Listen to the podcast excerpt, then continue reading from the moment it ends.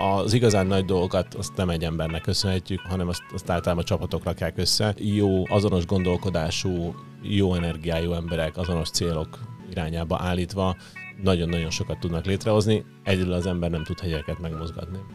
Nekem az, hogy elveszítettem mindent, megtapasztaltam azt is, hogy egyébként milyen úgy élni, hogy nem nézed meg az árcédulát nem az, hogy semmi, de még a boltba, meg olyan, hogy összehasonlítod, hogy a három párizsi közül melyiket veszed meg. Én mind a kettőt megéltem, és elképesztő hálás vagyok az utóbbiért, mert most már teljesen máshogy értékelek dolgokat. És azt gondolom, hogy az, hogyha te vagy egy szinten utána lemész tényleg nullára, és onnan felállsz, és újra létrehozol valamit, újra eljutsz egy szintre, de akkor lehetsz abban biztos, hogy hát akkor valószínűleg nem a véletlen műve volt, mert azért kétszer-háromszor nincsenek ugyanolyan véletlenek. Az emberek nem mernek, nem mernek kérdezni, nem mernek oda menni, nem mernek elindulni elindulni az úton, mert sokkal többet gondolkodnak fejben előtte. Addig gondolkodnak valamin, míg megmagyarázzák, hogy ez miért nem fog működni. És mindenre lesz egy kifogás. És egyébként persze el fogsz bukni. Akárhányszor elindulsz, mindig el fogsz bukni, kivéve mondjuk egy alkalmat az utolsót.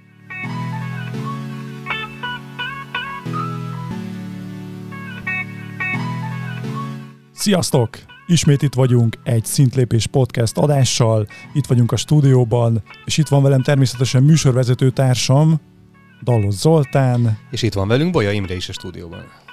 A podcastunk célja még mindig nem más, mint az, hogy segítsünk nektek szintet lépni, és ennek az egyik módja az szokott lenni, hogy inspiráló vendégeket hívunk el, hogy beszélgessünk velük egy jót, akikből különböző inspiráló történeteket csalogatunk ki, és természetesen olyan gyakorlati tudást, olyan gyakorlati lépéseket is megtudunk tőlük, amelyekkel ti is, mi is mindannyian szinten tudunk lépni. És a mai napon is egy nagyon különleges és sikeres vendégünk tisztelt meg minket a jelenlétével, akit Zoli fog nekünk bemutatni.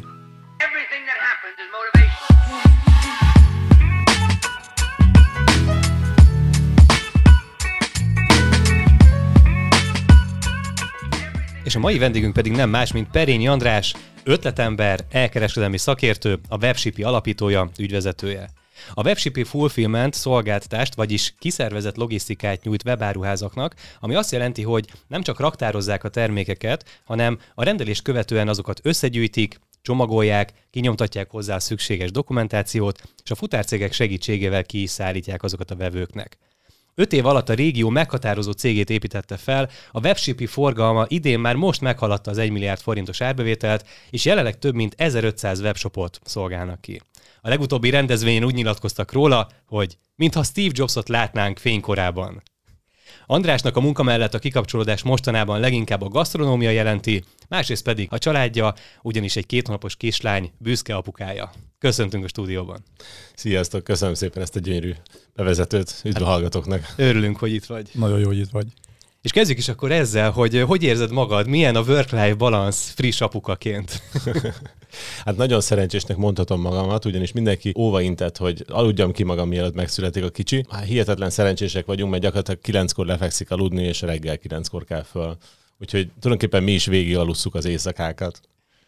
Hú, ez nagyon ritka szerintem, hogy uh, friss apukaként, akkor ebből is szempontból is mázlista lehet, és ha már számokat mondál, Andris, ugye egy 9-től 9-ig, Ugye Zoli elmondta, hogy mit csinál a webshipi, mondanál nekünk néhány számot, hogy a hallgatóink érezzék, hogy ti azért nagyban játszotok, szóval mekkora a raktáratok, hány csomagot kezeltek nap, néhány ilyen számot elő tudsz húzni a kalapból nekünk? Ugye mi öt évvel ezelőtt kezdtünk el működni, ez gyakorlatilag egy Pozsonyi úti 25 négyzetméteres szobácskába hmm. kezdődött, egy hmm. darab salgópolccal, és hát most gyakorlatilag 7800 négyzetméteren vagyunk, olyan egy millió darab termék van a raktárban, ez uh, nagyjából 500 ügyfélnek a terméke, ugye 1500 webáruháznak a teljes rendelés kezelését végezzük. Ez úgy néz ki, hogy ebből 500 ügyfél saját termékeket árul, a, a többiek pedig mások termékeit árulják dropshipping modellben a marketplace-en keresztül. Ez annyit jelent, hogy ez nagyjából ilyen 100 és 150 ezer csomagot jelent havonta, ami durván mondjuk egy ilyen e-digitál méretű forgalmat jelent. És akkor, ha jól értem, akkor könyvek is vannak nálatok amikre nagyon vigyáztok, köztük a Zoli könyveire is, meg az én könyveimre is, ugye. Csak a legjobb könyveket forgalmazunk. Nekem nem volt kérdés például az elején kezdve, hogy én biztos nem akarok otthon csomagolgatni, postára menni, foglalkozni vele, tehát ne, nekem az volt az, az első gondolat, hogy amint kijött frissen a, a, a nyomdából, azt a raklapot azt vittem is be hozzátok, és büszkén ott, ott fotózkodtunk vele, úgyhogy én nem is gondolkoztam másba amúgy. Én, én az elején jár, járogattam a postára, hogy átérezzem, hogy ez bizony nem nekem való.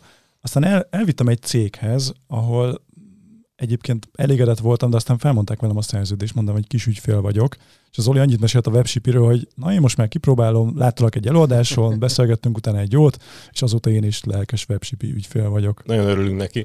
Hát igen, nálunk igazából azt szoktuk mondani, hogy amúgy bármilyen kicsi ügyfél jöhet hozzánk.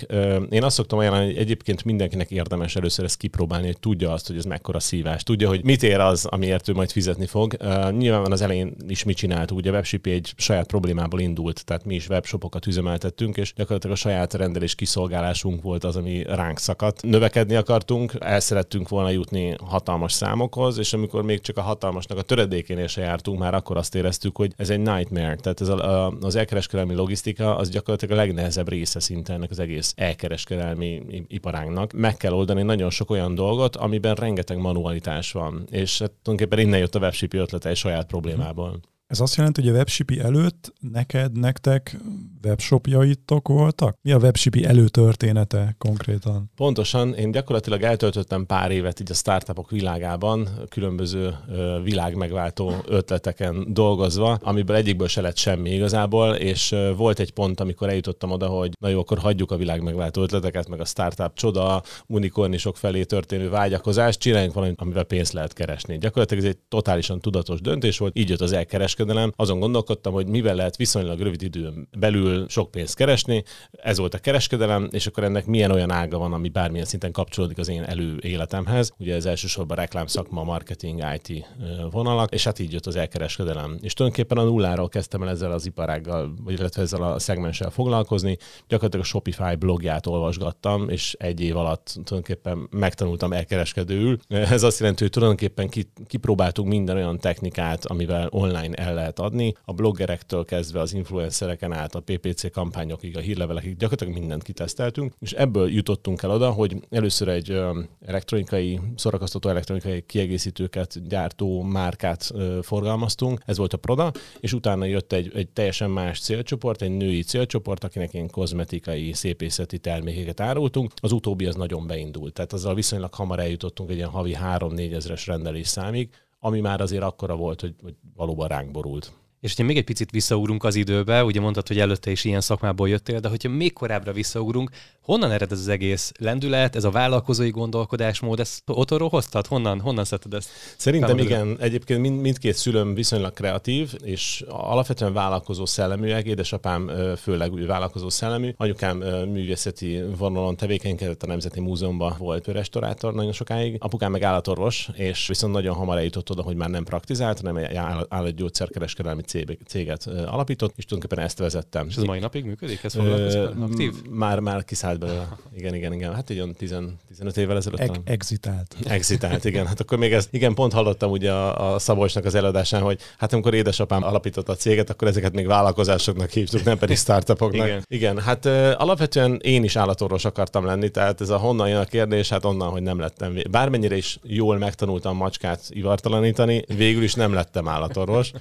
Ennek az az oka, hogy a, a bármennyire is ö, jó voltam a biológia felvételén, a kémiát egyszerűen nem bírtam megtanulni. És akkor tulajdonképpen nem vettek fel az állatorvosi egyetemre. Dolgoztam ott egyébként két évet, tehát szaksegédként keltem ötkor hajnalba, takarítottam a kutyusoknak a ketrecét, és egyébként tökéletesen megtanultam vért is venni. Már emberekből is tudok, de végül úgy döntöttem, hogy, vagy úgy döntött az élet, hogy nem a, nem a sármos doktor bácsi karriert. karriert. Rossz doktor, ugye? igen, igen, de nem bántad meg akkor. Nem, biztos vagyok benne, hogy nagyon élveztem volna azt is, de, de alapvetően azért nekem, nekem kell a pörgés. Ezt követte egyébként az a irány, irányváltoztatás, hogy egy akkori hobbimnak kezdtem el kvázi professional szinten hódolni. Ez a számítógépes grafika, web, weboldalak, ilyeneket csinálgattam otthon, ültem este éjszakákon át, akkor még a betárcsázós internet előtt, és különböző ilyen chat szobákban próbáltam nyaggatni a nálam idősebbeket, hogy mondják, hogy hogyan kell weboldalt csinálni.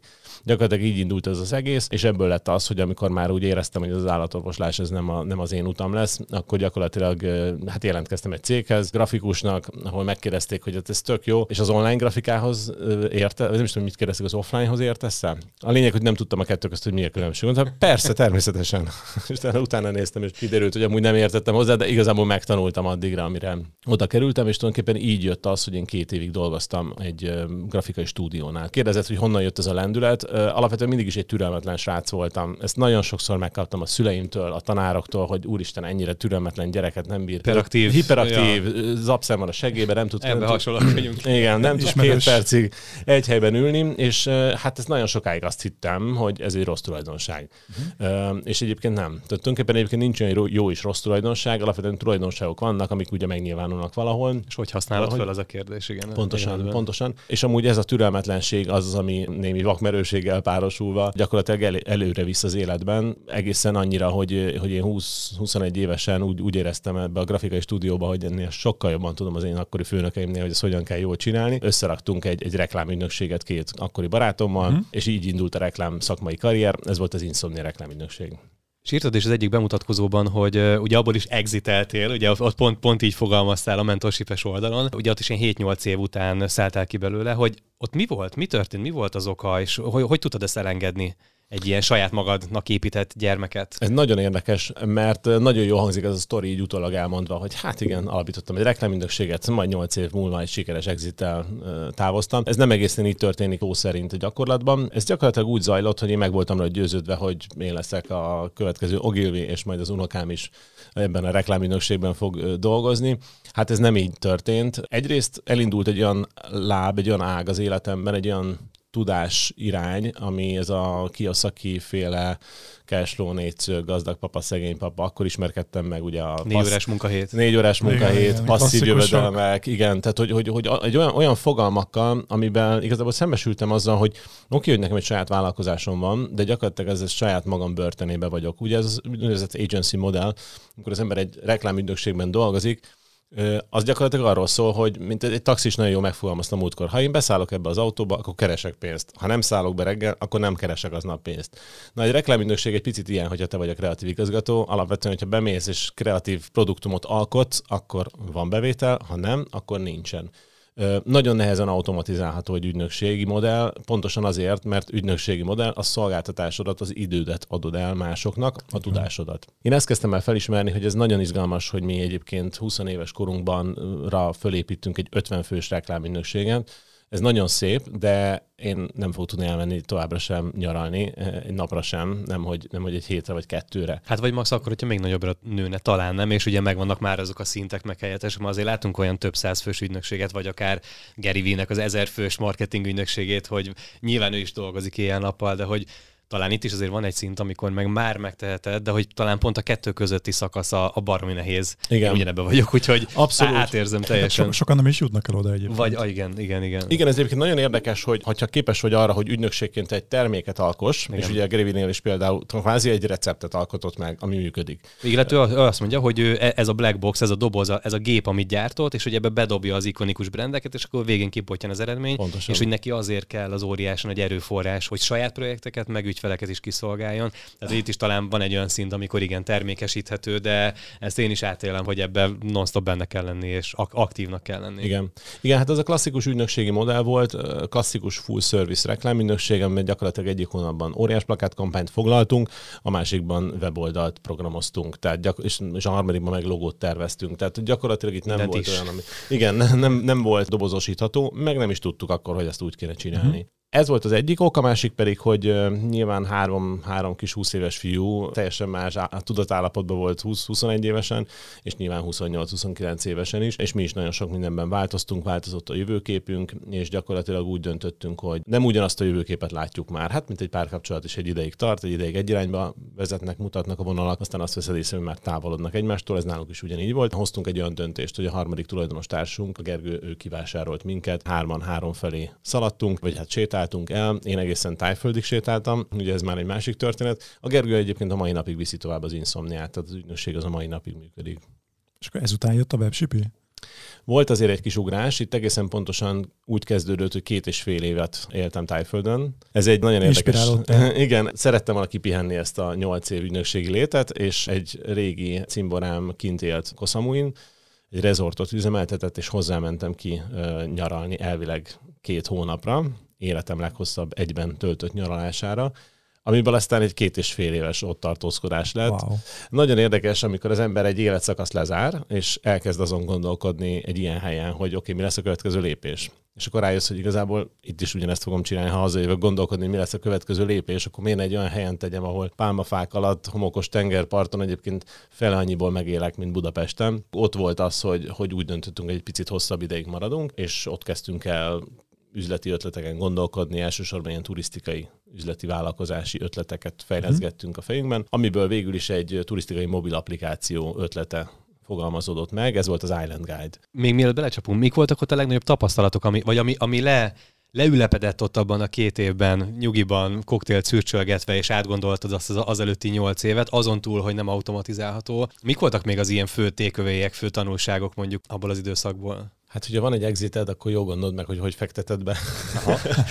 Már ez jó hangzott, de az igazat megvan, nem akkor jöttem rá, hanem pár évvel később, amikor gyakorlatilag mindent elveszítettem, amit az exitkor megkerestem, de hát ez egy másik, másik történet. Akkor még nem voltak ennyire mély gondolataim. Azt éreztem, hogy valamit szeretnék csinálni, amit, amit hát volt egy elég buta gondolatom egyébként, mert én azt éreztem akkor, hogy az Insomnia az nem az én sikerem volt, hiszen három alapító, hárman csináltuk, uh-huh. és hogy ezt én lehet, hogy egyedül nem is tudtam volna megcsinálni, és hogy uh-huh. vagyok-e én annyi, vagy csak szerencsém volt. Nagyon sok ilyen önmarcangoló buta kérdést tettem Impostor szindróma? Igen, és, és tulajdonképpen azt éreztem, hogy a következő dolog, amit csinálok, azt szeretném egyedül végrehajtani. Szeretnék egyedül sikereket elérni.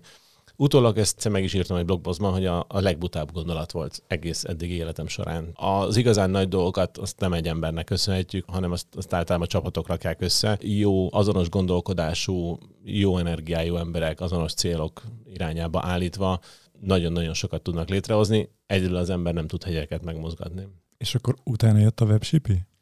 Vagy még mindig Uta- nem? Utána még nem, azért jött még, egy, jött még egy plusz három év, tehát azért ez az Island Guide, ez um, igazából um, ez akkor volt, amikor egy éves volt az iPhone, tehát még nagyon az elején voltunk. Ez 2007, 2008. 2008, igen. Hmm, 2000, igen. igen. és akkor ez 2008-ban volt egész pontosan, és kitaláltuk, hogy csinálunk egy olyan turisztikai mobil applikációt, ami enekből most már Dunát lehet rákezdeni. Akkor még nem volt ennyire elterjedve a, a roaming szolgáltatások, még, még nagyon hmm. drágák voltak, nem volt még mindenhol wifi kapcsolat, akkor még úgy nyaraltak az emberek, hogy általában nem volt net. És mi egy olyan ötletet dolgoztunk ki, ahol egy felhő alapú adatbázisból, amikor van neted, akkor szinkronizál adatokat a rendszer, és tulajdonképpen te úgy kapsz a telefonodra egy offline használható térképet, különböző kiegészítő infokkal, hogy gyakorlatilag nem szükséges a net kapcsolat ahhoz, hogy, uh-huh, hogy te ezt böngészd. És akkor a, ez az egész ötlet gyakorlatilag egy térkép alapú applikáció volt, amiben különböző kuponok, akciók, jópofa helyeknek az ajánlatai vannak, és események. És gyakorlatilag az üzleti modell az volt, hogy ez egy ingyenes applikáció a felhasználóknak,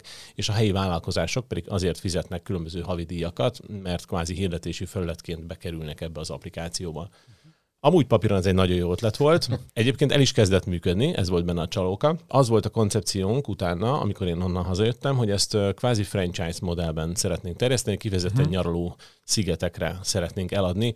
Elsősorban olyan vállalkozásoknak, akik már eleve turisztikai kapcsolatokkal rendelkeznek, mondjuk egy turisztikai magazin, vagy ehhez uh-huh. hasonló cégek, és a vicc az, hogy egyébként ennek a marketingje, illetve sales nagyon jól sikerült, ugyanis hat franchise-t el is adtunk. És ez, ezért történt az, hogy én nekem volt egy olyan időszakom az életemben, amikor nagyon sokat utazgattam, és nagyon sok irigyem volt, mert két éven keresztül különböző trópusi szigeteken éltem, Dominikától kezdve Barbaroson át, Antigán keresztül, ugye Ázsiában, Balin, és mindenhol az volt a dolgom, hogy a helyi... Dolgoztál, Dolgoztam, igen, kőkemény. Igen, gyakorlatilag ezeknek a helyi bizniszeknek, ezeknek a franchise partnereknek oktattam be a, a rendszernek a használatát. Ez így nagyon jó hangzik, amúgy ez egy elég budget traveling volt, mm. tehát hogy azért itt volt egy angyal befektető, aki ezt az egész sztorit, hát nem az utazásokat, mert azt igazából a, a franchise partnerek finanszírozták, de a vállalkozást finanszírozta, és hát ott azért elég alacsony költségvetésből kellett ö, érdegélnünk, és egyébként ez vezetett arra a pontra, amikor én hazajöttem, és egyébként rájöttünk, hogy ez papíron hangzott csak nagyon jól, de egyébként a gyakorlatban nem működött ez az üzleti modell, és lehúztuk az Island Guide rolóját, és akkor én gyakorlatilag padlót fogtam emberileg is, mert úgy éreztem, hogy valamibe belevágtam, amiből nem lett semmi,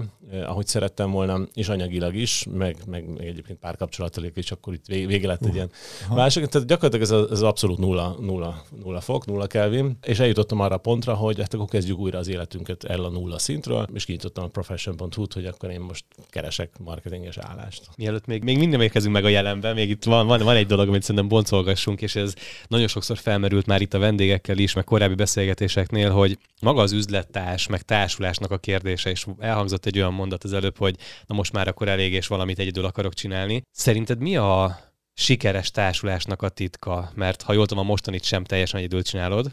Abszolút. Főleg most már nem, ugye most Abszolút. már több tulajdonos társ is bekerült, de hogy mi volt az, ami, amiért ott akkor azt mondtad, hogy na akkor így ezt most nem, és nem társulok többet? Vagy hogy lehetett volna jól csinálni, vagy hogy csináljátok most? Mi a társulásnak a titka ha, szerinted? Ez nagyon érdekes, ezt nagyon sokan kérdezték már tőlem, és pontosan azért, mert erre nincs secret sauce szerintem. Tehát, hogy uh, ugyanúgy, ahogy uh, megkérdeznék, hogy mi a titka annak, hogy megtalad a nagy őt. Tehát, hogy ennek nincs titka, egyszer csak belebotlasz a lépcsőházba, és aztán két év múlva azt az hogy van egy kis lányotok.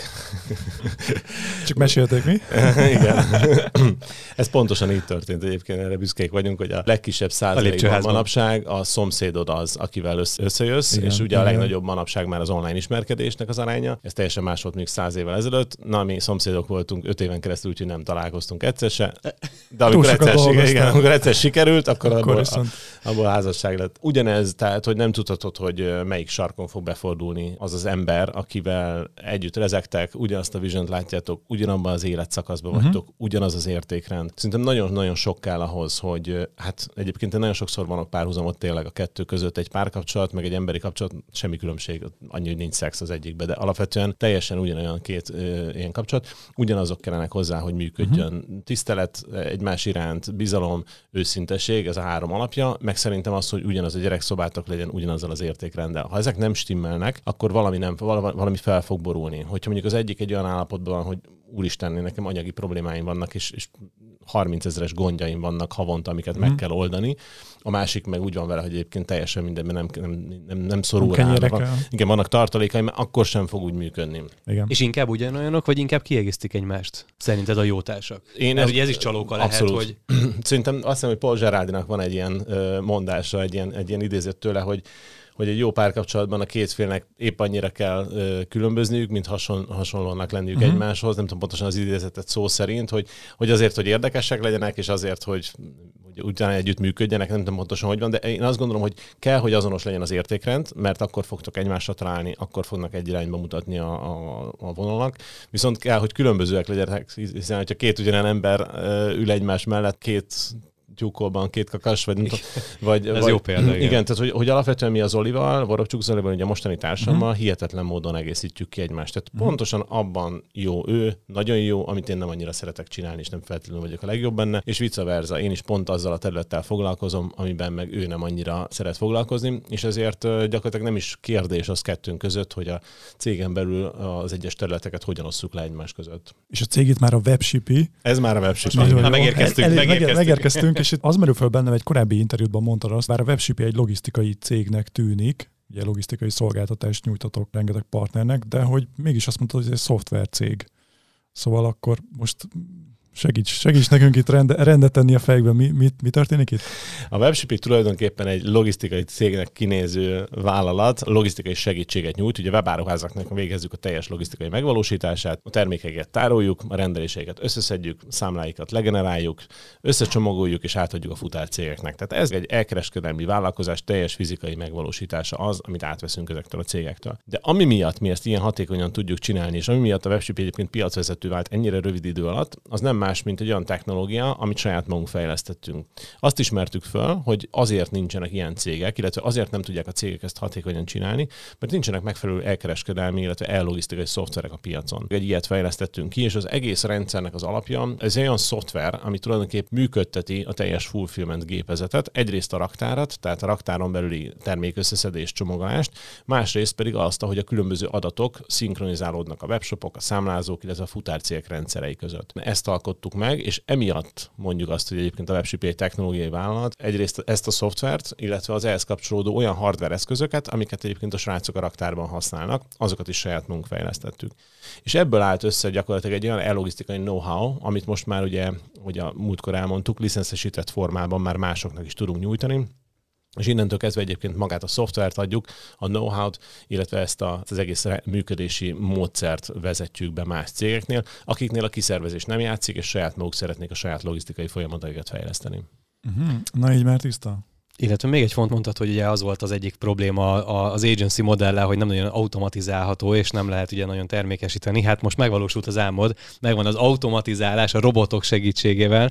Kicsit mesélsz erről így a, a, a kulisszatitkokról a, a hallgatóknak. Most itt ugye a podcastben nem tudjuk vizuálisan megmutatni, hogy, hogy hogy is működik, de majd belinkeljük az epizódnak az aloldalára, belinkeljük azt a kis videót, amit, amit a múltkor készült a, a rendezvényeteken. Nekem volt szerencsém már egy élőben is látni ezt, és tényleg így hihetetlen, hogy úristen, ez tiszta Amerika, és hogy hol, hol vagyunk, amikor tényleg Budapest mellett ott van, és óriás területen szaladgálnak robotok, és hozzák viszik polcokat, tehát tényleg ez hihetetlen dolog. Mesélsz erről, hogy ez hogy sikerült bevezetni? Mikor jött az ötlet, hogy na, ez a következő lépés, és ezt megéri beruházni ebbe az egészben? Az ötlet egyébként már egészen az elején megszületett, amikor megfogalmazódott az, hogy mi egy fulfillment céget akarunk csinálni, és nem csak a saját problémánkat akarjuk továbbiakban megoldani, hanem másoknak is akarjuk ezt nyújtani, akkor ugye elkezdtük nézni azt, hogy mit tudnak igazán a komoly, nagy, elsősorban elsősorban amerikai fulfillment cégek. Rengeteget nézegettük az Amazonnak a videóit, kockára, kockára megállítva, kiprint hogy mi miért működik, mit hogyan csinálnak, miért sárgák a dobozok, miért ilyen formájúak, milyenek a robotjaik. Hát ugye ott volt az, amikor már azt láttuk, hogy hú, hát az, na, az Amazonnál ugye a robotok. A robotok mozgatják. Az vagány. Ott, na, az, na, az vagány. Ilyet. Igen, hát akkor még olyan szinten néztük, mint hogy a kisgyerek néz, vágyakozik a, a bicikli után. Úgy néztük az Amazonnak a robotjait, és azt mondtuk, hogy fú, hát oké, persze nyilván szoftveresen tudunk fejleszteni ilyen robotokat, ez nagyon-nagyon messze van. Nyilván minden hatalmas dolog baromi messzinek tűnik még az elején. És aztán, eh, ahogy mentünk sorban szépen a dolgokon el, egyre tovább előre haladva, ugye egyre több területet optimalizáltunk, egyre hatékonyabbá tettük a csomagolást, meg az összes folyamatot totál maxra járattuk, és akkor volt egy olyan terület, amit egész egyszerűen nem tudtunk már tovább növelni hatékonyság fontosságát, az a picking volt. Tehát az a folyamat, a komissiózásnak hívják ugye klasszikus logisztikában, amikor hmm. összegyűjtik a picker kollégák, összegyűjtik a termékeket, amiket a rendelésekbe kell tenni. Tehát ezt úgy kell elképzelni, hogy ezek a srácok különböző gurulós kocsikkal sétálgatnak a sorok között, és naponta olyan 30-40 kilométert tesznek meg, mire összegyűjtik ugye a, termékeket. Hát átlagban ilyen 15-20 ezer terméket kell ugye naponta összeszedni. Tehát ez egy rengeteg termék. Nyilván, ahogy nőtt a raktár, ez egyre kevésbé lett hatékony ez a folyamat, és hát nyilván ugye szoktuk ezt mondani, hogy hétfő reggel teljesen más a hatékonyságod, mint mondjuk péntek délután. És akkor egyszer csak felmerült az a gondolat, teljesen, igazából egyébként teljesen véletlenül sodort az élet egy raktárba, ahol pont bemutatót tartott az a robotrendszernek a képviselője, amit egyébként végül választottunk, és arra jöttünk rá, hogy ez egy nagyon-nagyon hatékony rendszer. És elkezdtünk beszélgetni az a robotikai mérnökkel, aki hmm. ennél a cégnél dolgozott, elkezdtünk árakat satszolgatni, hogy ez hogy néz neki, milyen hatékonyságot lehet elérni. Tehát elkezdtünk belemenni a részletekbe. Nagyon érdekes, végül elszerettük ezt a robotikai mérnököt, aki ma már a webshipinél dolgozik. És milyen egy... udvariasan fogalmaztál. Elszerettük, ezt nem is hallottam még így. Igen, ott volt egy, volt egy kis kavarás, végül egyébként nem az a cég kapta meg a disztribúciós jogait ennek ha. a robotrendszernek, és akkor a Máté egyébként eljött hozzánk dolgozni, és az, azzal a feladattal bíztuk meg, hogy akkor dolgozza ki, hogy hogyan fog a webshipi robotizációra áttérni. Eljutottunk arra a pontra, hogy már csak a matekot kellett kitalálni, találni, illetve a finanszírozás részét, hogy honnan fogjuk ezt beszerezni. Vagy mivel ez fogjuk... mekkora beruházás ez? Mondjuk a béreken kívül hardware, szoftver így a... Hát ez egy most... millió eurós beruházás Aha. volt nagyjából. Hmm. Viszont kiszámoltuk a matekot, hogy gyakorlatilag ez nekünk... Megtérül. Térül, Egyrészt ja. megtérül, másrészt pedig marketingben hihetetlen ereje van. Az biztos, Tehát, hogy azért azt elmondani, hogy pontosan ugyanazokkal a robotokkal dolgozunk, mint amivel az Amazon dolgozik. Jó, jó, jó hangzott a rendezvényen, azért azt, azt visszajelze, hogy... Azt gondolom, igen. Tehát, hogy, és ez igaz is, hogy az Amazon meglátta a fantáziát ebben a robotrendszerben. Meglátta az ötletet nálatok. Igen. Én nem, é, igen, évekkel ezelőtt ugye találkozott ezzel a robotrendszerrel, elkezdték használni, és végül megvették az egész gyárat, vagy az egész céget, ugye ebből lett az Amazon Robotics, és, uh-huh. és senkinek nem adtak el nyilván ilyen robotot, mondanom sem of kell. Course. De hát a kínaiak ugye, hát hogy is szokták mondani, hogy minden hamisítvány, ami nem kínai, nyilvánvalóan sikerült, sikerült a technológiát lemásolni azért egy négy, négy-öt év alatt. Nem csak a kínaiaknak egyébként francia cég is van, aki hmm. nagyon hasonló robotrendszereket forgalmaz, de gyakorlatilag létrehozták pontosan ugyanazt. Ugye ennek az a lényege, hogy ez egy, rob- egy nagy robotporszívót kell elképzelni tulajdonképpen, ami mint egy saktábla egy olyan felületen gurulgat hmm. XY irányba, az egész polc alá tud bemenni, mint hogyha egy raklap alá menne be, fölemeli az egész polcot, ugye raklap alapterületű polcokat kell elképzelni, amiken különböző ilyen kis rekkek vannak, amiben lehet termékeket pakolgatni, és tulajdonképpen az egész polcot felemeli, és odahozza a kollégákhoz. Tehát gyakorlatilag itt nem a kollégák sétálnak a sorok között, és gyűjtik össze uh-huh. a termékeket, robot sétál. hanem a robot sétál. A, igen, a polc, a polc területre be se lehet menni, tehát ez gyakorlatilag egy elkerített 1500 négyzetméteres terület, ugye nálunk, ahol van 250 ilyen polc, és tulajdonképpen 24 robot mozgatja ezeket a polcokat, és tulajdonképpen 5 kiszedő állomás elé hordja oda azokat a polcokat, amiről ki kell szedni a termékeket. Ez egy teljesen automatizált rendszer, a kiszedő kollégák előtt egy monitor van, látják, hogy pontosan melyik rekből melyik terméket kell kiszedni, hmm. megérkezik eléjük a polc, egy lézer rámutat a polcra, hogy ebből kell kiszedni az egy darab almát, kiszedik, lecsippantják, belerakják egy ládába, és a polc már el is Hazaküldi a dobozt. Szép. Pontosan. És a jó hírünk az még egyszer, hogy készült egy videó, most ugye hétfőn csináltunk a raktárban is forgatunk egyet, ezt is be fogjuk majd linkelni a, a podcastnak az aloldalára, és ha már ott vagytok, ne felejtsetek el feliratkozni, illetve belépni a Facebook csoportunkba, mert lehet, hogy találkozhattok ugye Andrással is, akár meghívjuk majd oda, illetve korábbi előadókkal is. Említetted, hogy mondjuk egy ilyen robotos technológia, ez egy komoly beruházás, és azt láttuk itt a, a webshipinek kicsit utána olvasva, hogy itt nem csak az Olival voltatok, vagytok tulajdonosok, hanem ugye a High Ventures is komoly összeget fektetett a cégbe, és egy nem régi hír, hogy a High Ventures pedig kivásárolta egy másik partner, pedig a Transped, ha jól tudjuk. Mesélj nekünk arról, Andris, hogy mennyire éri meg kockázati tőkét bevonni a cégbe, milyen tapasztalataid voltak ezzel, milyen előnyei, hátrányai voltak, segítette ez? Hogy látod most ezt a kérdést? Ha egy olyan startupot épít valaki, ami tőkeigényes, akkor nem lehet kockázati tőke A fejlődéshez szükséges, Igen. vagy az exponenciális növekedéshez. Pontosan. Ez egy nagyon érdekes dolog, nem is tudom, pár évet, kb. tíz éves az egész startup őrület itt Magyarországon, Igen. még talán annyi se, és ez a fajta befektetői kultúra, ez a cégépítési kultúra abszolút nem volt ismert szerintem. Hmm. Vagy nagyon kevés, nagyon szűk réteg számára volt ismert az országban. Még Amerikában már nem tudom hány éve így mennek a vállalkozások megoldások, ez nem, ez nem kérdés, hogyha van egy ötleted, finanszírozd addig, amíg összehozol egy MVP-t, próbáld meg eladni, és ha azt látják mások, hogy van ennek piaca, akkor bele fognak pumpálni egy hatalmas pénzt azért, hogy ebből országos szintű vállalkozást, vagy világszintű márkát építs. A webshipnek gyakorlatilag az első évét a saját magunk finanszíroztuk, tehát az mhm. első hmm. évben még, még futottak a webshopok, amiket üzemeltettünk, és akkor annak az árbevételéből finanszíroztuk a webshipi növekedését. Amikor eljutottunk arra a pontra, hogy itt már komolyabb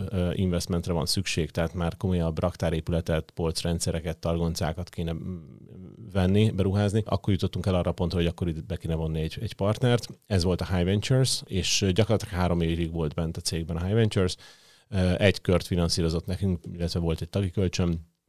Még félúton, tavalyi év végén jutottunk el oda, hát előtte egy évvel kezdtünk, kezdtünk el gondolkozni azon, hogy hogyan tovább számunkra, és jutottunk el arra pontra, hogy nekünk sokkal jobb lenne talán egy szakmai befektető partnerrel folytatni tovább az utunkat, így találtunk egymásra egyébként a Transmeddel. A High Ventures elé tártuk ezt az elképzelést, hogy nem biztos, hogy egy ilyen típusú cégnek a további finanszírozását azt egy kockázati tőkéből kell feltétlenül megoldani, hisz azért valljuk be az a legdrágább a piacon. Ez így van. Úgy találtuk meg a szinergiákat egyébként a Transmeddel is, hogy, hogy alapvetően nekik is egy nagyon jó következő lépcső volt a fejlődésükben az, hogy a, hogy a vállalatot egy kicsit így még inkább a 21. század irányába tereljék el, és gyakorlatilag elkezdjenek ők is tevékenykedni az ellogisztikai piacon. Ez volt a Transped motivációja, ők gyakorlatilag egy az egybe kivásárolták a High Ventures-t, tehát tulajdonképpen tőkét a Transped nem emelt a cégbe, hanem gyakorlatilag a High Ventures tulajdon részét vásárolta ki. Van bármi a számok közül, ami publikus? Akár az első körből, akár a másodikból? Hát az első körös tőkebefektetés mértéke a publikus, az 150 millió forint volt, és ugye ezért 27%-os tulajdonrésze volt a High Ventures-nek, és ezt vásároltak itt gyakorlatilag a Transped. Hivatalos, hivatalos válasz szerint bele kell, bele kell a, a, a, High, a High Ventures megtérési elvárásán... megfelelt. Igen. Picit túl Sőt, még túl is mutatott bizonyára, ha jól Majd a picit belevágunk ebbe a részbe, jó, ezt nem, nem feszegetjük tovább. Egy tízszeres szorzó benne ne, sajnos. De kiszámolja. És azóta egyébként nagyon jó a viszony, mi a Transpeddel azt vettük észre, hogy alapvetően tényleg szinergiák vannak a két cég között. Egy olyan megoldást dolgoztunk ki, amiben tulajdonképpen a Transped is nyitott egy kifejezetten e-logisztikai raktárat. Ez egy 13 ezer négyzetméteres raktár. Ezt a raktárat üzemelteti most a WebShippy szoftvere. Amellett, hogy a Transped tulajdonos társunká vált, amellett egyébként az első licenszpartner lett a WebShippynek. Ebben a raktárban kifejezetten elkereskedelmi rendelés kiszolgálás zajlik, tehát pontosan ugyanaz, mint a WebShippynél, pontosan ugyanolyan modell szerint. A különbség az, hogy a Transpedhez olyan ügyfelek kerülnek, akik a termék méretükből adódóan nem illeszthetők már be a WebShippy meglévő operációjába, tehát tipikusan nagyobb méretű termékek, illetve akik olyan, akkora területet foglalnak el, hogy, a, hogy az ő operációjuk az, az, az nem illeszthető be abba a 7800 négyzetméterre, ahol a WebShippy most van. Nagyon jó példa erre a Freshnap egyébként, aki ugye átkerült a Transpedhez, egymaga 3000 négyzetmétert foglal el a termékeivel, tehát indokolatlan volt azokba a folyamatokba beilleszteni, amik a WebShippy-nél vannak. És tulajdonképpen ez a felállás most a két cég között. Azért jó ez, mert így gyakorlatilag szélesítettük a, a, a kapukat, nagyobbra nyitottuk a, a, az ollót, és olyan ügyfeleket is be tudunk már fogadni, akiket korábban nem, nem tudtunk, csak annyi, hogy nem a saját raktárunkban, hanem a Transped általi üzemeltetés alá hozzuk be őket. Ha már így az alcímünk az, hogy gyakorlati lépések, akkor nézzünk meg egy-két gyakorlati tippet is itt a, a elkereskedelem vagy webshopoknak a világából főleg, hogy ugye van tapasztalatod most már ugye mind a két oldalon, webshop tulajdonosként is, meg ugye most uh, látod a másik oldalról is a, a, a működésüket. Egyrészt, hogy érdemes még belevágni. Tehát, hogy most hol tart az egész ellogisztikai boom, nyilván van egy csomó nagy szereplő, elment ez a hajó már, beérdemes betörni, hogy, hogy, hogy látod ezt az egészet, hogy aki most ma nullára kezd el egy webshopot építeni? Én azt gondolom, hogy érdemes belevágni, mert uh, igazából nyilván két dologtól függ ez az egész. A logisztikát kizárjuk belőle, meg azt, hogy most milyen webshop használunk, milyen terméket árulsz, és azt milyen célcsoport számára tudod eladni. Miért te tudod eladni? Nagyon sok olyan szereplő indul el, és szerintem kell is, hogy elinduljon ezen a piacon, akik valamiért elérnek bizonyos tömegeket. Gondoljunk csak az influencerekre akiknek van egy tök jó követőbázisuk, és eddig abból éltek, hogy mondjuk tudom, x ezer forintért 50 ezerre kiraktak egy posztot az Insta oldalukra. Szerintem nem csak szerintem, a nemzetközi trendek szerint is gyakorlatilag ez egyre inkább ö, leépülőben van, ennek már nincs így ebben a formában értéke. Az influencerek is egyre inkább abba az irányba mennek el, hogy inkább saját áruházat építenek, ö, indítanak, és gyakorlatilag olyan termékeket árulnak, amiket például dropshipping modellben tudnak értékesíteni. Ez egy nagyon jó trend, egyre inkább jön be Magyarországra is. Nyugat... Vagy valami saját márka esetleg, vagy saját vagy egyébként saját márkát, igen, igen, igen, az, az, még egy másik irány, hogy például külföldön gyártatnak egy saját márkát, vagy, vagy akár itthon gyártatnak. Bögre. Ja, igen, igen, igen. Kismaci. Vagy egyébként van, akik ugye komolyabb brendeket húznak, például ugye hmm. Dukai Regeneáik például nagyon komoly márkát hoztak össze gyakorlatilag az évek alatt. Tehát, hogy szerintem ez egy nagyon jó dolog. Én azt gondolom, hogy az elkereskedelemben egyre, olyan, egyre több olyan szereplő fog megjelenni, akinek egyébként semmi köze nem volt az elkereskedelemhez, mm. viszont már gazdaságosan fölépített egy követőbázist magának. Lehetnek ezek blogok, online magazinok, influencereket már említettük. És inkább ez az első lépés? Tehát szerinted inkább előbb teremtsd meg a tömeget, és utána találj ki valamit, tehát hát, te, te mi... most hogy kezdenél neki, hogyha ma, ma kezdenéd az egészet nulláról, mondjuk webshopként? Hát, azért erre nincs egy recept, de, de alapvetően ez egy nagyon jó irány. Tehát szerintem nagyon-nagyon könnyű annak elindulni, akinek már nem azon kell gondolkozni, uh-huh. hogy akkor most cashflow pozitívan tudok-e hirdetni Facebookon, uh-huh. vagy nem. Uh-huh. Tehát alapvetően, hogyha van egy tömeg, akit te elérsz, akkor nekik már sokkal könnyebben találsz olyan terméket, ami tetszik, és amit el tudsz adni, Igen. mint hogyha a nulláról ki akarod találni, hogy akkor most hogyan érek el embereket, és mit áruljak nekik. Egy e-mail lista, egy közösségi média tábor, egy forgalmas weboldal, blog, magazin, bármi, de legyen egy tömeged, és utána... Szerintem ez egy jó Aha. stratégia. Szerintem ez egy jó stratégia, nyilvánvalóan máshogy is lehet. Tehát, hogy azért mai napig látok olyan termékeket, aminél föl lehet, össze lehet rakni olyan PPC kampányt például, ami cashflow pozitívan működik. Ugye van egy nagyon jó példa erre, egy karkötős webshop például most saját ügyfeleink között láttuk, hogy hihetetlen mértékben növelte meg az eladásait, és, és pont kijött a matek, annyiért tudják venni a terméket, olyan üzenetet tudnak mellé tenni, és annyiért tudnak hirdetni, hogy még cashflow pozitívan tudják eladni a termékeket. Tudsz pár példát mondani, hogy mi, mi, mik azok, amik a legjobban pörögnek? Vagy mit, mit láttok így? Nyilván bent látjátok az összes számot, meg, meg mindent láttok, mindent tudtok, hogy uh, mik mennek most így a, a, mik a top trending termékek? Ez jó, ezt mindenki kérdezi, de uh, nem nagyon vannak. Tehát, hogy nagyon sok minden szempontot kell ez megvizsgálni.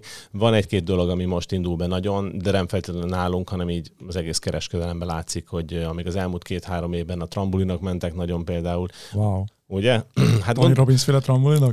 Ne, ez a, ez a kertben felállítható gyerekugráltató trambulin. Jött a, jött a Covid, és a gyerekek energiáit le kellett kötni. Konkrétan, konkrétan. Aha. Nagyon érdekes, hogy Google Maps-et megnézed, akkor az elmúlt években azt látod, hogy egyre több helyen van medence. Most szerintem, ha lenne egy friss kép a Google Maps-en, akkor azt látod, hogy egyre több kertben van trambulin. És egyébként tényleg én is, hogy megyek, nézek be kertekbe néha, ahol be lehet látni, látod, hmm. hogy ott vannak, és nagyon egyszerű a megoldás, tehát nálunk a kis öt éves, az bevonul a trambulinba reggel, de délután háromig le van a gond. Mondjuk esetleg ebédelni jön ki. És babysitter se kell. És babysitter se kell, igen. Úgyhogy ez, ez tényleg nagyon ment. Amik most nagyon mennek még, ezek az elektromos különböző helyváltoztató eszközök. Rollerek? Roller, hoverboard, mini robogó, elektromos bicaj, összehajtható mm. elektromos bicaj, tehát ezek, ezek nagyon, mm. illetve szerintem a, ami, még, ami még pörög az elektromos porszívók, azok, azok az emberek szépen kezdenek mm. rájönni, hogy most már azért van szívóerő egy icike-picike motorban mm. is. Mi is nemrég ugrottunk bele, nagyon sokáig unszolt a páram, hogy nekünk az jó döntés lesz, Aha. és egyszerűen nem hittem el, hogy egy ilyen kis elemes, vagy nem tudom, ilyen akus eszköz, ami icike-picike tulajdonképpen az, az képes valódi teljesítményt produkálni, és hihetetlen, hogy, hogy az életünk változott meg. Tehát, hogy volt az elektromos a robotporszívó előtt és a robotporszívó utáni korszak. Ez egy szintlépés volt. Ez konkrétan egy szintlépés volt. Egy szintlépés volt. És Ezt mindenhol el kell sütni, azért mindig beszélgetésben. Húzzuk a strigulákat, meddig egyszer volt. Na, Andris, az látszik, hogy nagyon-nagyon hosszú utat jártál be, és feltételezem, sőt, egy valakiről konkrétan tudok, mert beszélgettünk is róla, de hogy szerintem voltak mentoraid, lehet, hogy most is vannak. Mesélsz róluk, hogy kik voltak, kinek mit köszönhetsz, milyen szinteket léptél meg általuk, szóval mesélsz nekünk a mentoraidról? Érdekes dolog ez is, mert valamilyen szinten mindenki a mentoroddá tud válni. Sokan azt gondolják, hogy a mentor az egy olyan ember, akit nem majd akkor megkeresek és kiválasztok, és akkor igen, megbeszélem igen. vele, hogy te leszel a mentorom. Én azt gondolom, hogy amilyen emberré akarsz válni, olyan emberekkel próbálj meg körülvenni magad, és minél több időt legyél az ő társaságukban. Nekem több olyan ember volt az utam során, akire felnéztem azért, amit elért, ahogyan elérte, ahogyan csinálja a dolgait, és folyamatosan figyelgettem és próbáltam tőlük ellesni dolgokat. Uh-huh. Beszélgetéseink alatt megkérdeztem, hogy hogy csinálta, miért úgy csinálta. Szerintem az ember életében nagyon sok sok olyan mentor fordul meg, akiről nem is tudja a mentor, hogy ő egy mentor, és alapvetően lehet, hogy bennünk sem tudatosul, hogy egyébként egy mentorral beszélgetünk éppen. Ha már itt tartunk Zoliról is, nagyon sok mindent így nézegetek, hogy hogy csinál, miért, hogy csinál, miért úgy csinál. Tehát, hogy, hogy nagyon sok olyan ember van, aki mentorként szolgálhat. Itt szerintem az a fontos, hogy az ember nyitott legyen. Tehát, hogy nagyon sokan úgy élik az életüket, hogy elmondok előtte egy nagyon jó példát erre, hogy sokáig, ezt, mondjuk elsősorban a szüleink ismerték ezt a ezt a, ezt a sztájlt, hogy, hogy, hogy nem illik megkérdezni, hogy mennyit keresel. És ugye hát ez, nyilván nekem is neveltek a szüleim, ez bennem volt, hogy nem kérdezünk, hogy mennyit, mennyit keresel, meg uh-huh. sokan azt hogy mivel foglalkozol. Ugye. És amikor egyszer voltam Kínában, akkor uh, volt egy ilyen helyi guide, uh, akivel uh, gyakorlatilag három napot együtt töltöttem, uh, különböző gyárakat látogattunk meg, ez, ez is egy ilyen átmeneti projekt miatt, és gyakorlatilag egyik napon így rákérdezett így kerekperec, és te mennyit keresel? És így teljesen meglepődtem ezen az, és utána így elkezdtünk erről beszélgetni, és, és, és, és mondtam neki, hogy furi volt ez a kérdés, mert hogy nálunk van egy ilyen, hogy nem, és nem is értette, hogy miről beszélünk, azt mondta, hogy ők ezt azért kérdezik meg, mert gyakorlatilag ezzel lövi be, hogy, hogy, hogy milyen szinten, hol, hol tartok én, igen, hogy hol tartok én az életem során, hogy őt mit tanulhat tőlem. Mert ha azt érzi, hogy én mondjuk többet csinálok, mint ő havonta, akkor utána elkezd kérdezni, és egyébként hogy csinálod, milyen technika, és gyakorlatilag azt érzi, hogy oho, oké, tehát nem irigykedik. Ez a hitelesítés. Igen, uh-huh. és, és, nem egy irigykedés van belőle, hanem az, hogy ú, na, akkor te valamit nagyon jól csinálsz, akkor, akkor én tanulni akarok tőled, akkor meséld el, hogy hogyan, én akkor kitűzöm a kis célfalamra, hogy én ezt ugyanígy el akarom uh-huh. érni. És ez nekem nagyon tetszett, főleg az, hogy egyébként ez így ki lett mondva, vagy meg lett így fogalmazva. Ez határoz meg engem is, minden nap megkérdezem mindenkit, hogy mennyit, keres. mennyit keres. És te mennyit keres is? De, nem szoktam már, tehát nyilván nem kérdez rá azért az ember, mert nyilván itt, itt nem megszokott ez a dolog, de hogy, de hogy alapvetően az, hogyha találkozol egy emberrel, akkor nem, a, és mit látod, hogy látsz egy autót, vagy egy teljes bármit, amiből egyébként levonhatod, hogy mondjuk mennyit keres, akkor nem, az, nem azt érzed, hogy izé, hogy csinál, és, és, és, és, és én irigy vagyok erre, vagy nem tudom, hanem, hanem aha, jó, hát akkor vele kell beszélgetni, mert akkor valami... Megy, megy a matek a háttérbe. Igen, csinál, hogy csinálta? Valamit nagyon jól csinál. Igen, pontosan. és, és akkor rögtön bekapcsol ez a, ez a trigger, hogy de ez most így lefordítva, ha nem csak a pénzt nézzük, azt mondjuk, hogy nagyon jó megy egy weboldal azonnal elkezdek gondolkozni. Nálunk is volt ilyen, akit fölhívtam, és kicsit beszélgettünk, hogy mesélj, hogy indultál, hogy csináltad, mi volt a technika, mi vezetett ide, uh-huh. hiszen, hiszen ezt kell, meg kell tudnunk. Tehát gyakorlatilag ma már a tudást nem iskolába szerezzük, ezt most már szerintem ezen nem mondok újat.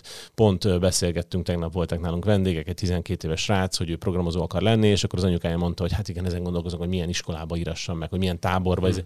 Semmi, Google, tehát nyisd ki mm. az internetet, igen. és ne, ne zavarjon, hogy ott tölt. Igen, pontosan. Mert gyakorlatilag minden információ elérhető, és ezeket az infókat már nem a suliban szedjük össze. Gyakorlati képzéseket kapunk emberektől, mm. akik körülvesznek minket. Ha már pénzügyek, ugye mondtad korábban, hogy volt egy ö, nem annyira jó befektetésed, hogy mik voltak így a fő, fő kudarcok, rossz befektetések, és mit tanultál ezekből? Azt, hogy ha el akarsz veszíteni egy barátot, akkor adj neki kölcsön. Igen, ez egy nagyon közhely, de hát igen, alapvetően az, hogy hogy egyébként tényleg a kölcsönnel például nagyon kell vigyázni. De nem csak rossz befektetésem volt, így gyakorlatilag sorozatos rossz döntéseket hoztam. Nagyon hamar megbízni valakiben például nem szabad, főleg, hogyha anyagi döntéseket hoz az ember ez a majd valaki más befekteti a te pénzedet, erre se érdemes. Az, hogy megfelelő előképzettség nélkül ne állj neki tőzsdézni, ez, ez jó. Azt gondolom, ez is egy nagyon jó tanács. Szóval van, van, van egy-két, van egy-két, van egy-két ilyen dolog. Én, nekem tényleg úgy alakult az életem, hogy, hogy, hogy volt egy-két olyan rossz döntés, aminek tényleg az lett a következménye, hogy ez a teljes exit az gyakorlatilag lenullázódott pár év alatt, ami oda került hozzám végül. Egyébként. Az hány éves voltál akkor, amikor új, újra, újra kezdtél? Hát olyan 30. Aha. Gyakorlatilag Akkor 30. az, a, az az abszolút nulla, amit mondtál, minden, az életed minden területén.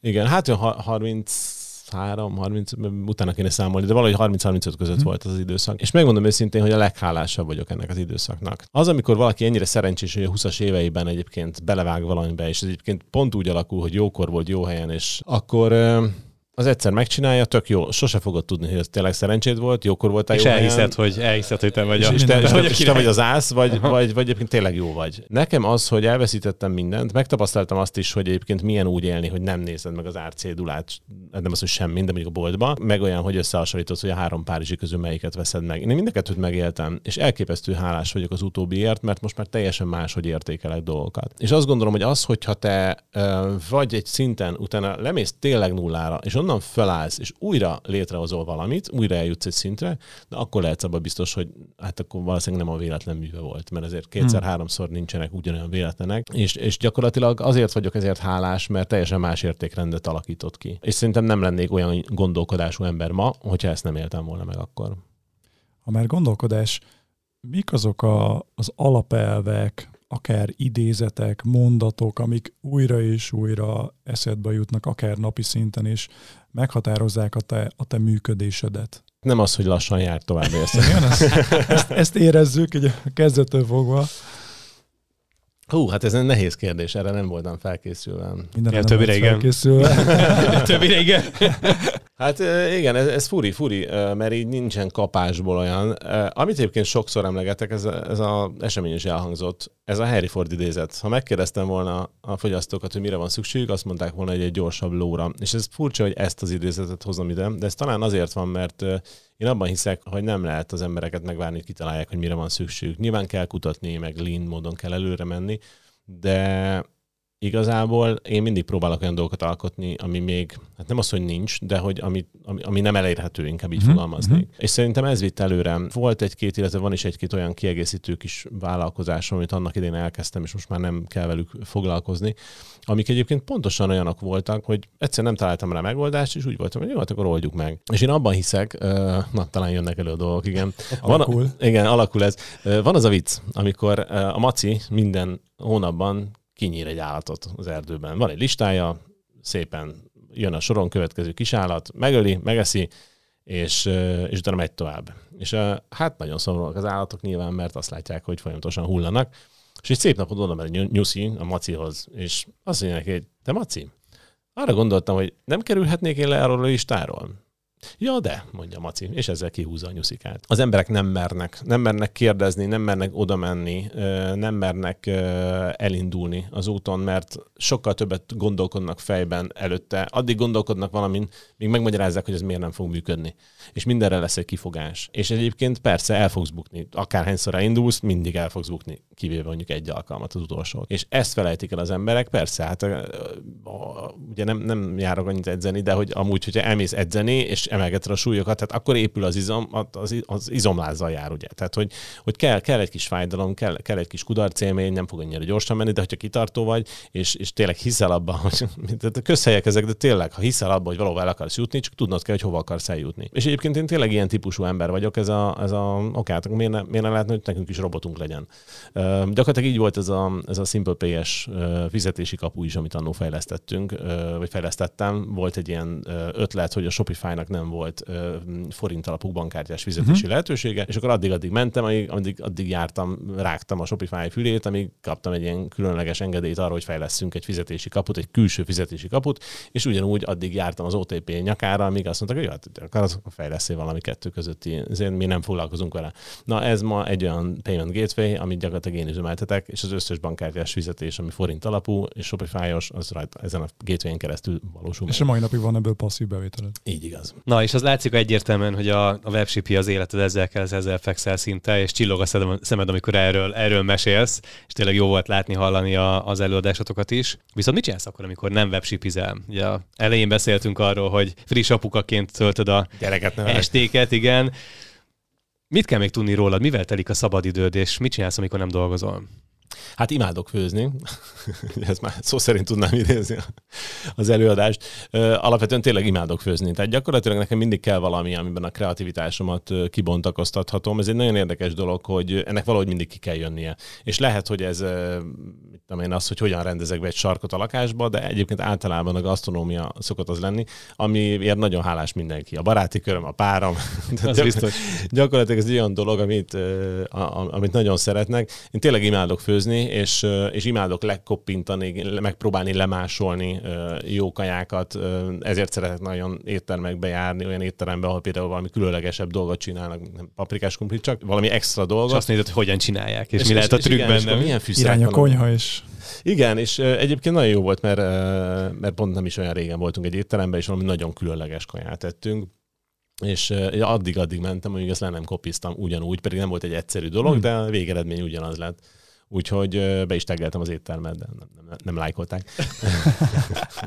De a sévet keresnek, akkor lehet, hogy ráírnak, hogy... Van, van, van egy B-terv legalább, hogyha, ha, ha nem mégse jön össze a webship, akkor van egy B-terv. Akkor a megoldás. Igen, igen. Úgyhogy ezt amúgy tényleg szeretem, tehát majdnem minden este főzök valami, valamit, úgyhogy ez, ez, ez így lelazít.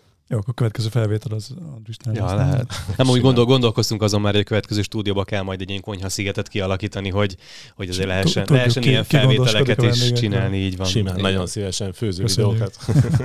hát Andris, nagyon-nagyon szépen köszönjük. Szerintem nagyon tartalmas volt és tanulságos volt, és köszönjük, hogy, hogy bele tudtunk menni a, a szakmai életed mögé is, és tényleg meg tudtuk mutatni az embert a, a webshipi mögött. Köszönöm Úgyhogy szerintem nagyon hasznos volt, és bízunk benne, hogy nektek is kedves hallgatók. Bármi, amit esetleg nem kérdeztünk meg, de nagyon fontosnak tartasz. Nem marad benne semmi. nem marad benne? Jó, mi is nagyon örülünk, Andris, köszönjük szépen, hogy itt voltál, és a hallgatókat pedig benneteket arra kérünk, hogy ugye hallgassatok minket a különböző platformokon is, úgy, mint az Apple Podcasten is, és hagyjatok nekünk értékelést, írjatok szövegeset is, adjatok nekünk csillagokat, illetve amit a műsorban is említettünk, van egy Facebook csoportunk, ahol lehet, hogy még Andrissal is találkozhattok. Ez a Szintlépés Podcast csoport nevet viseli, ott is két adás között is beszélgessünk, osszunk meg véleményeket, folytassuk az inspiráló történetek és a gyakorlati lépések megosztását. Köszönjük, hogy itt voltatok. Köszönjük András a történeteket. Köszönöm a lehetőséget. Sziasztok. Sziasztok. Sziasztok.